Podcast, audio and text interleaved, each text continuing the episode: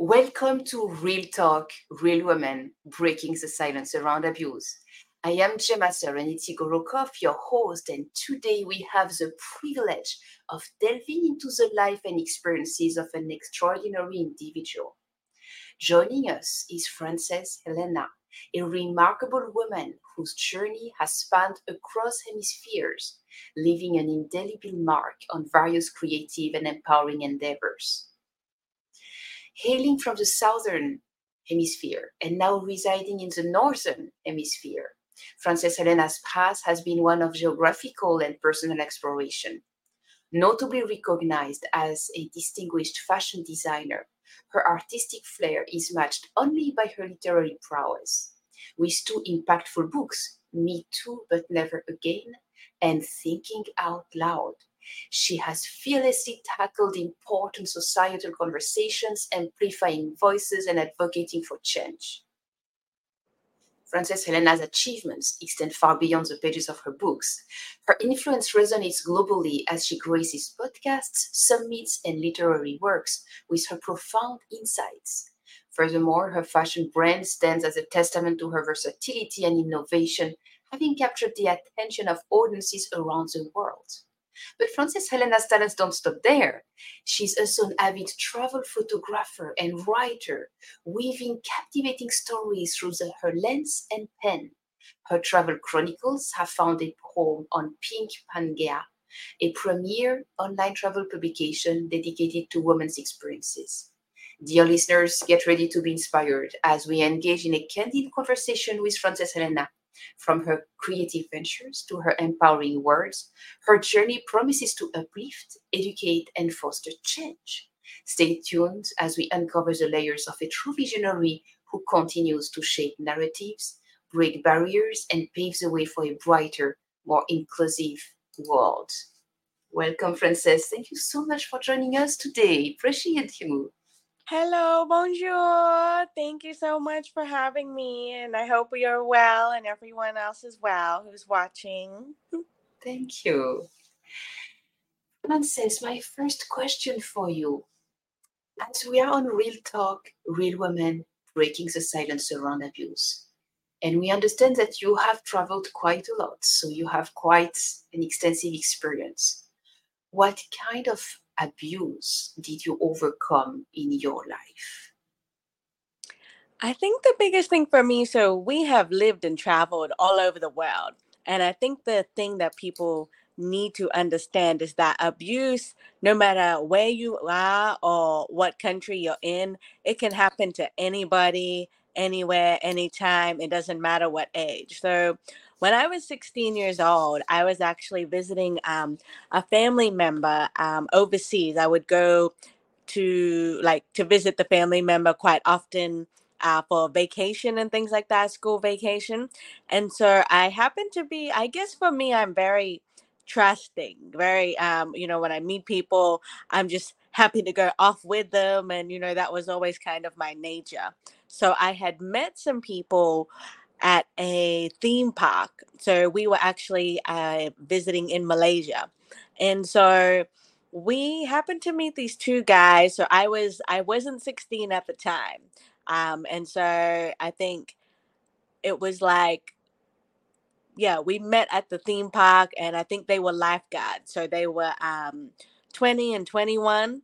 Um, I was with a friend, so it was the first time I took her overseas. She's never traveled and we met these people and you know we spent a few days with them because everybody comes to the theme park it's like a public area everybody goes there and i guess you know i thought oh yeah well the person's cute and all this sort of thing um, and you know we spent quite a bit of time together like we would be at the theme park quite often because it was you know the weekend or the weekday people just go there and you know after a few days you know we got to know um, these people and everything. And so one of them was particularly like fond of me and everything like that. So they were at the time, I believe, 20 from what I remember. And so one day we would actually go, we went to, they took us out for dinner.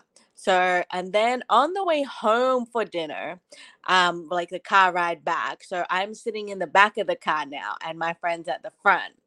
And so what happened was um, they actually uh, sexually assaulted me. So I had never, um, you know, had never experienced anything like this at all. And so we were basically in the um, back of the car, and the car's moving. So it's still moving. It's I think we're maybe like 30 minutes across town or something like that. And so you know, obviously I didn't really understand, you know, what was happening because I was only like 15. So it was basically we were in the back of the car and they were trying to like push me down. And so I'm I'm like fighting this person in the back of the car.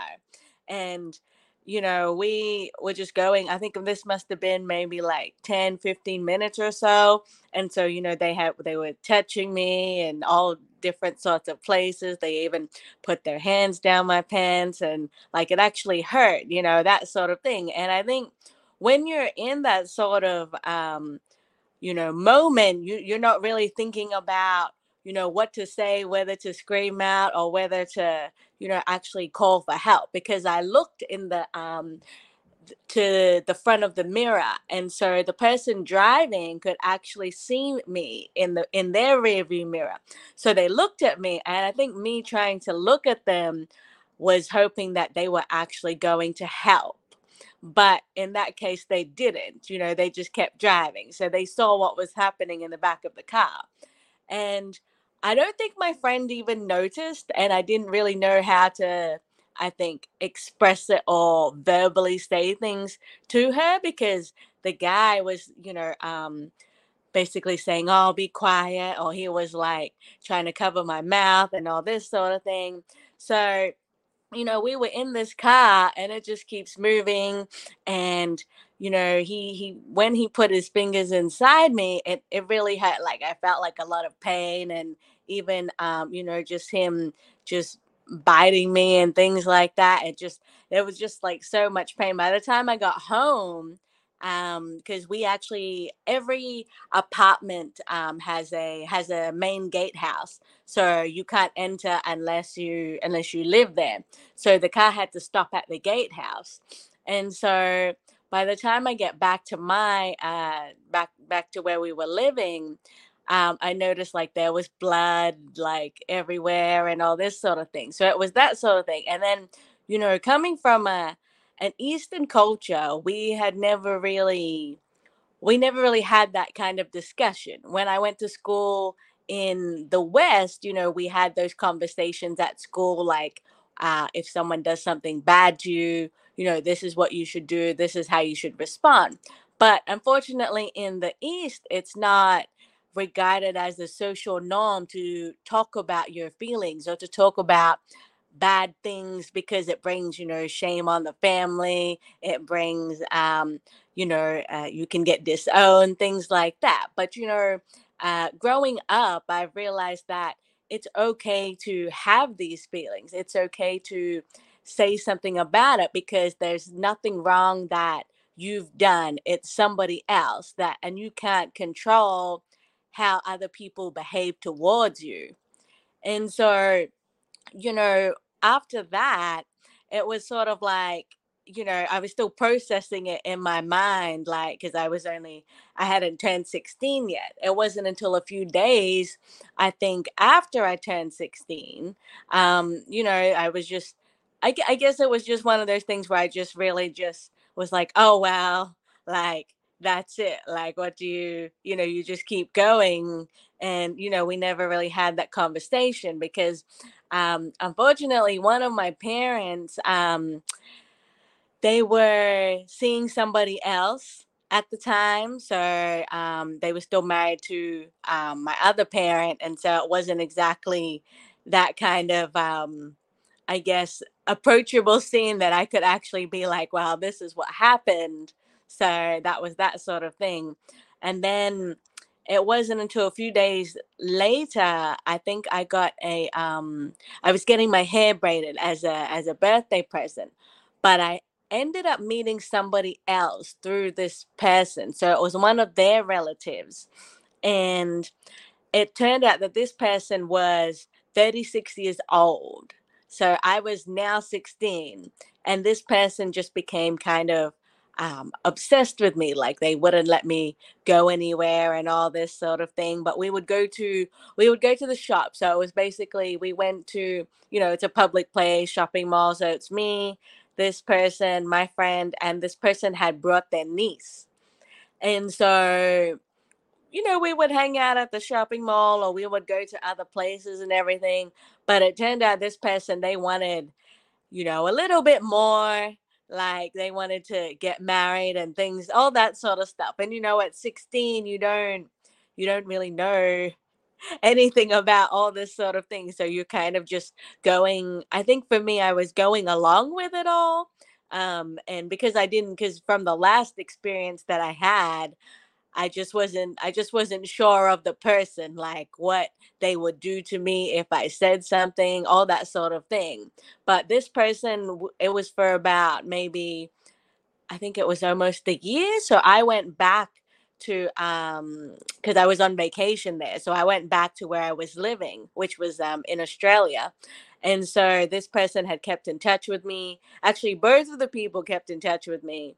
And so the the older one just became really like obsessed and he started sending pictures and things like that.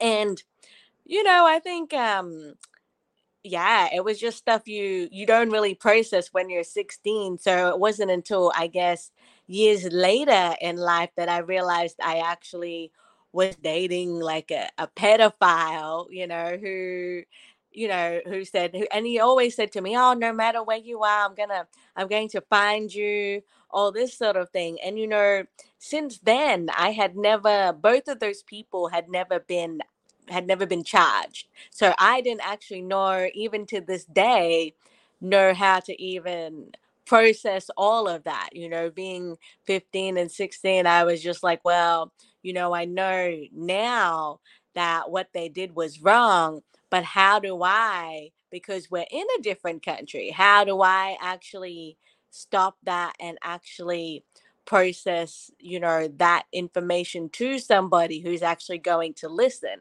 Because it's very different in eastern cultures to western cultures you know people in western cultures they'll say yeah you know you voice it speak about it you know to create an awareness to stop it from happening but in the east it's just not like that so you're never you're never not sure who to talk to or who to turn to so yeah that was uh, one of my early experiences um, of being abused and then as i got older um, i think when i started like university i must have been about 20 i got into um, relationships with people who I guess are from different cultures. Um, and one of those cultures, uh, domestic violence is pretty high. So it's about 67% high in that particular culture. And, um, you know, I didn't really know much about um, being with this person or m- much about being uh, a part of their culture and what was um, actually in their culture and things like that. But we would always get into arguments. Um, and sometimes you know they would get really jealous of things because i mean we were only 20 21 so it was things like that and so we would basically just i guess have moments where it get really heated that we end up in a big fight and sometimes they would just drag me out of the room like you know trying to get me out of the house or something like that but we would also and i think for me having experienced that, I think that also um, affected me in some way where I would react to it. So I would actually hit that person too. So it's not, and it's not, they say it's not good to hit other people. and you shouldn't hit other people, right? But I think just from being with that person, you you have like a, some of their habits you you actually pick up. So and I think that was a big thing for me because I think I don't know if it was because both of us were kind of doing it to each other or something like that or it was just a an effect like that spiral effect that you get. So yeah that that was that was a few other experiences but other experiences um like i've also been uh raped by um, someone that i was close to when i was living um in in New Zealand. So I was close to um, these two these two people. So we work on the strawberry farm, and then you know we would one day this particular day we ended up celebrating one of the people's birthdays and so it wasn't until and i live far away so from where i was living it was about 30 minutes back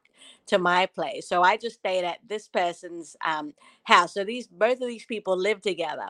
So one of them's really good and i don't know if that person ever knew about it but the other person so i was actually sleeping and then i could feel this person on top of me. Like i could just feel them. I, I was you know at the time i was 24 so it was things like that and um you know i had told them no but they still wanted to wanted to do that and then it, i found out that they also had um a you know somebody back home and they also had a child as well so you know it was just that sort of thing because i thought the person liked me but in reality the person just wanted to you know um, have a bit of fun and do that while they were you know overseas. So those are the kind of experiences um, that i've had and i think you know the biggest thing for me is that now that i'm i'm now 32 so the biggest thing for me is i try to if I see young people doing certain things, you know, I just make sure if they're okay or, you know, I always try to express to them that, you know, if there's something wrong, you know, actually voice it. Don't just say that, don't just put up with it like I did. You know, it's okay to say something, you know, it doesn't make you a bad person. It doesn't make you you know feel um sh- make it shouldn't make you feel any less of a person than you know you are because you know everybody goes through something and it's it's okay to feel a certain way about it but the most important thing is to actually speak about it so we can stop it from happening to the next person. Wow. Yeah. So in terms of sexual abuse you got quite a few experiences undesirable consequences as well because that has definitely gotten a huge toll on your self confidence, development, self worth, because you had to process all of that, but you did not have any help to process it. Because it was elsewhere and it was with other culture and other people and not the right environment. And it was like, okay, and now what? And you had no answer to that, really trying to just okay so let's change people but then it happens again and it's like i don't get it. Why? And i understand that. That that's this is traumatic. And sadly so you are not the only one who experienced that. So understanding that you did not have the help around you to process these thoughts and these experiences and these and this trauma how did you actually connect to your own power so that you may understand that yes, you can speak up. Yes, when you speak up, it actually disempower the abuse over you and, and it empowers you to be who you truly are safely. What was that that shift, that that becoming aware moment? I think I think for me, it took me a very long time because, you know, some people had told me, like close friends said, you need to go to counseling. And the issue with counseling, I think, in my personal opinion, is that if you go to traditional counseling, it, it'll sort of say things like how does that make you feel? And and you know it's kind of like well i've just told you how i feel. So it, it's sort of that other thing but i think the biggest thing for me was um last year i became a part of a community. It's called she rises um, who are based in the us and so they are basically a group of women who allow you to write your own story um, in in a book and so there was about 10 of us who wrote in this book, which is called Me Too, But Never Again, which was to basically advocate for sexual abuse, uh, human trafficking, domestic violence. But everybody, um, we're all from different backgrounds. We've all never met, but everybody has a story. And um, you can find this book on Amazon. Um, it's also an ebook and paperback. But these women, including myself, you know, for that such a long period of time, we didn't really know how to process it. I know some of the women got counseling and then some of them had spoken out about, you know, what had happened to them. And, you know, they were all different ages from like kids younger than 15 to, you know, even older. And so some of these women now they're married to people who um, who understand, who have actually helped them, you know, become better people for themselves. And so I think for me, that really had helped me to actually sort of understand that, you know, you, there are people out there who have that same experience, who have, you know, have that knowledge of where you can get help, you know, instead of just staying quiet about it, instead of just saying, oh, well, you know, it's, it's okay. But in reality, it's not okay, regardless if you're um, a woman or a man or a child or LGBTQ, you know, it's not okay for somebody to do that to you. And so, us writing um, a chapter each, I think each of us wrote maybe 1,200 words as a chapter. So, we had put it out there, but we weren't sure what people were going to think about it because it was such a personal story and some of it had never been um, told. And I think even one of the chapters had a had an actual court case that we couldn't actually add into the book just because, um, you know, of the uh, what do you call it? The not policies, but just because it's been uh, publicly because of the proceeding and all yeah. of that. So it was not finished yet. It was not yeah. free to publish yet. Yes, that's right. So, you know, and it was a, I think it was a really big step because a lot of us had never expressed it and we were sort of just i guess a bit worried but then it turns out the book actually became um, international bestseller in four different countries so that was uh, across the uk canada australia and the us and it became number one in about I think 15 different categories. So, um, categories such as um, uh, child abuse, uh, sociology. So it was really, you know, it was really surprising for us because it, we, just weren't sure. But I think another thing for me was that I also uh, a few months ago went to kinesiology and if people don't know what that is it's basically about uh, it's more like a, a chakra and about tuning into your emotions and things like that. So it was definitely um, it was definitely interesting, and you know I think for me personally, just still have a little bit more work to do because I was dating somebody, and then I realized, you know, I was projecting all that hurt that I had onto that person when you know there was actually nothing wrong with that person at all like they were really good to me but i didn't know how to process someone being good to me because I never had that uh, sort of experience. So you know, it's been it's been pretty hard in that regard. But you know, I think I'm still growing as a person, trying to realize that not everybody you date or meet is actually a bad person. Yes, that's a big realization when you have been beaten put down, raped, sexually abused, sexually assaulted by people who were supposed to be on your side, supposed to protect you, supposed to invite you and to and to live by your side, protecting you.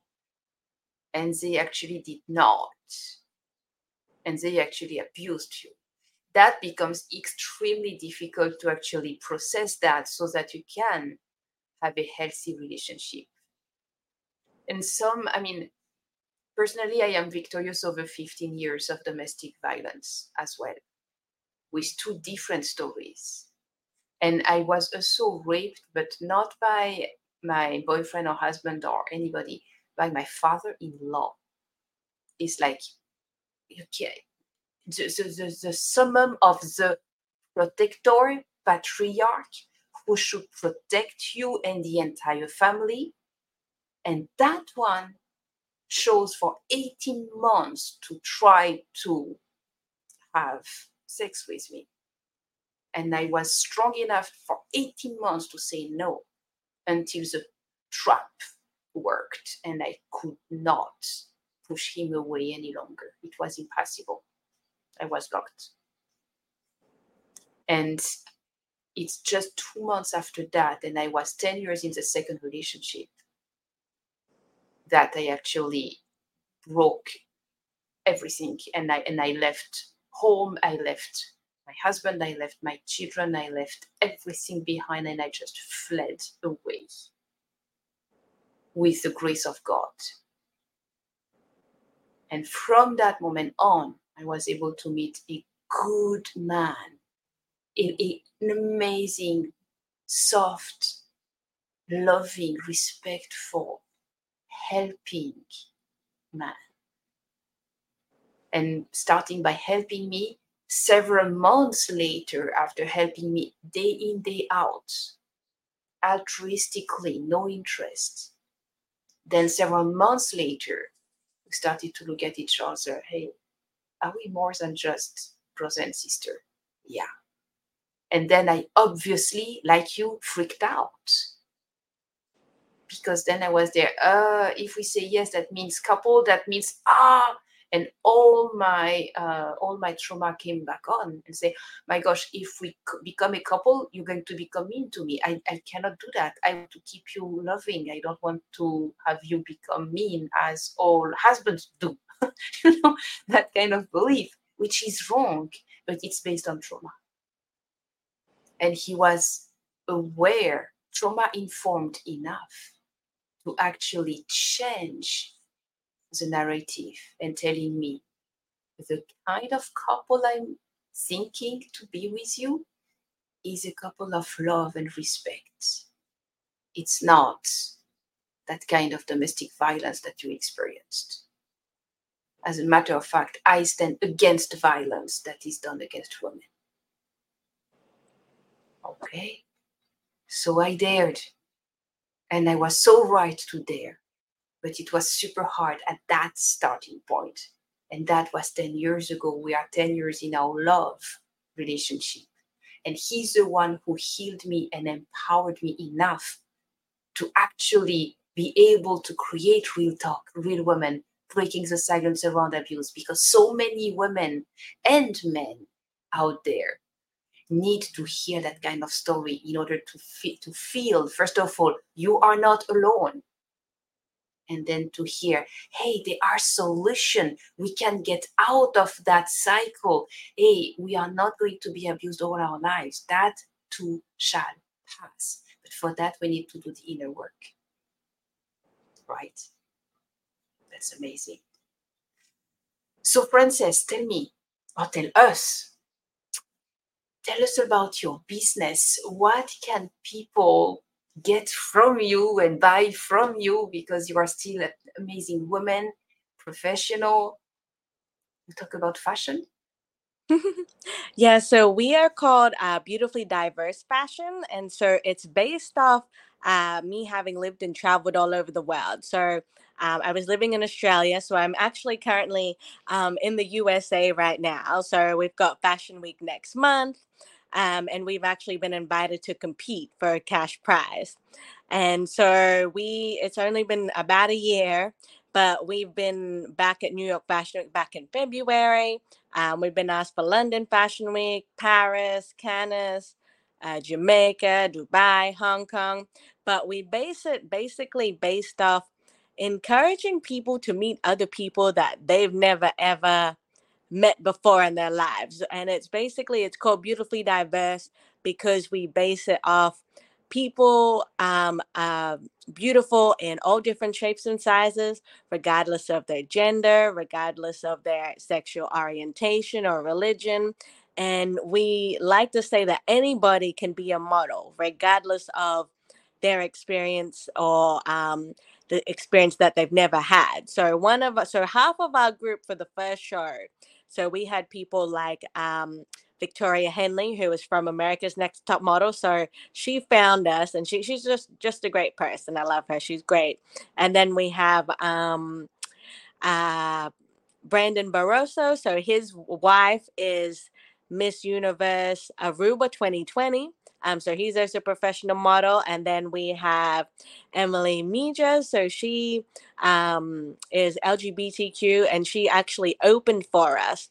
But Emily and Brandon, they're from the same uh, modeling agency. So from that agency, we've expanded our network and we've been working with them. So they gave us a couple of their photographers. And so these photographers, they're lovely. They're um, both best friends, but they are over the age of 60. Um, and so we have a now, after that, we've had people who had never ever walked runway. A friend of mine, she was also a domestic violence victim. So she used to live in Australia, but she's actually from Ghana. So she flew from Ghana. And basically, her family didn't uh, speak to her. Um, the kid, you know, the partner took the kids away and all that. And so it wasn't until after she did this achievement, so she'd never walked at all, she actually ended up getting voted favorite look by the production. So, and for her, that was a big thing because, you know, where she comes from, they basically had stopped talking to her because she was actually advocating for domestic violence. She actually needed stitches to the head. She was beaten like all over and everything. And so, because of that, um, result, she now speaks to her um, her children. Well, well, her children speak to her, and that was um, one of the biggest achievements for her because she was like, you know, she's regardless of what happens, she's a she's a mother and you know she loves her kids. So and yeah, now basically they've got this relationship which is great. And then we've had other people. One of the girls flew in from Ohio. She's a single mother. Um, she's 32, single mother of one. He's a 12 year old. She'd never walked runway, and now she she's also a published author. So she you know everybody's from what i've been told everybody's lives have changed even one of the other boys um he'd never walked uh, anthony knight you'll see he's a you'll see him on instagram he's also verified but he's uh, now becoming a big um, movie star in the states and things like that so and we've had people for that show from ages 18 to 64. And then when we did the second show, which was in Philadelphia for Black History Month, we ended up lowering the age. We got 13 years old. So, um, and you know, in America, legally everything is 21 so we get the parents involved we talk to them and you know it's not just about them bringing their kid to the show we actually get everybody involved and get their opinion so we even allow the models to because everybody um, is volunteers so we allow them to um, basically choose from the collection and they style it up so we let them have fun rather than just getting them to walk up and down but we're also um, a re uh, recycled brand as well. So basically, I take things from the thrift store and I sew them, and we basically just recreate them into new things that you can still wear. So that way, we also reduce um, production waste. So things like this. This is a a little hair scrunchie. So it was just fabric that I kept from like years ago, and so we just turned it into that, and we make bags, uh, hair scrunchies, hair bonnets um yeah pretty much pretty much anything and then we also um, produce shoes as well. Fascinating. That's truly amazing. See now you take all this awful experience and you turn it into a power to be good and to do good for others so that you may inspire inspire to overcome that first like I have never walked a runway. I don't even know how that works. But you know what? Let's do it and let's have fun and let's try. With all that inclusion, diversity, um, like such a variety of people and experience, that is truly amazing. Congratulations for that. Oh, thank you so much. Yeah, it's been a it's been an interesting experience, you know, because especially in New York, you know, a lot of people they've been in the industry for a long time. So it's interesting just hearing and it is competitive so you know but for me it was never about the the competition it was about to you know do something different and i spent a lot of time researching when i got selected for uh, new york fashion week and coming from australia it was just like well I don't I I've heard of New York Fashion Week, but I didn't know enough about it. So I wanted to have a look and see what was out there and what was being put out there. And then a lot of it is also based off um, some of my modeling experiences in Australia, where they would say everybody can apply, but you get to the event and that's not the case. So we really wanted to make something that was really about everybody can apply, everybody can try and do something new and you know try to expand their horizons whether it's in fashion or uh, writing books you know whatever they want to do you know we th- there's nothing that's stopping them from achieving whatever they want to achieve so. Fantastic. All right how can people reach out to you? I have instagram is that right? Yes i've got instagram it's the so i have a personal account which is um called the Frances Helena, or we have Beautifully Diverse Fashion that's also on Instagram and Facebook. And then a lot of the, I have a few other accounts as well, but most of them all say um, Frances Helena. It'll be like something about writing or uh, travel. So it'll be things like that. So it's still Frances Helena. And yeah, you can find me on Instagram or Facebook and I think LinkedIn as well, and probably Twitter. Okay, so what we do is that we're going to list out all your links on your speaker page to make sure that first of all we keep them up to date, meaning that in a few years from now, if you are changing your links for whatever reason, you let me know and I update that in your description so that any time from now, when someone wants to reach out to you, because that episode will keep on running and keep on being listened time and time and time again, they can actually reach out to you. So that's super, super important. All right. No worries. That sounds good. That's gorgeous. Thank you so much, Frances, to really join us today. Appreciate you. Thank you for being a voice for change, for acknowledging, for breaking the silence, and really show yes, you too can thrive. No worries. Thank you. Merci beaucoup. It's my pleasure. Thank you so, so much.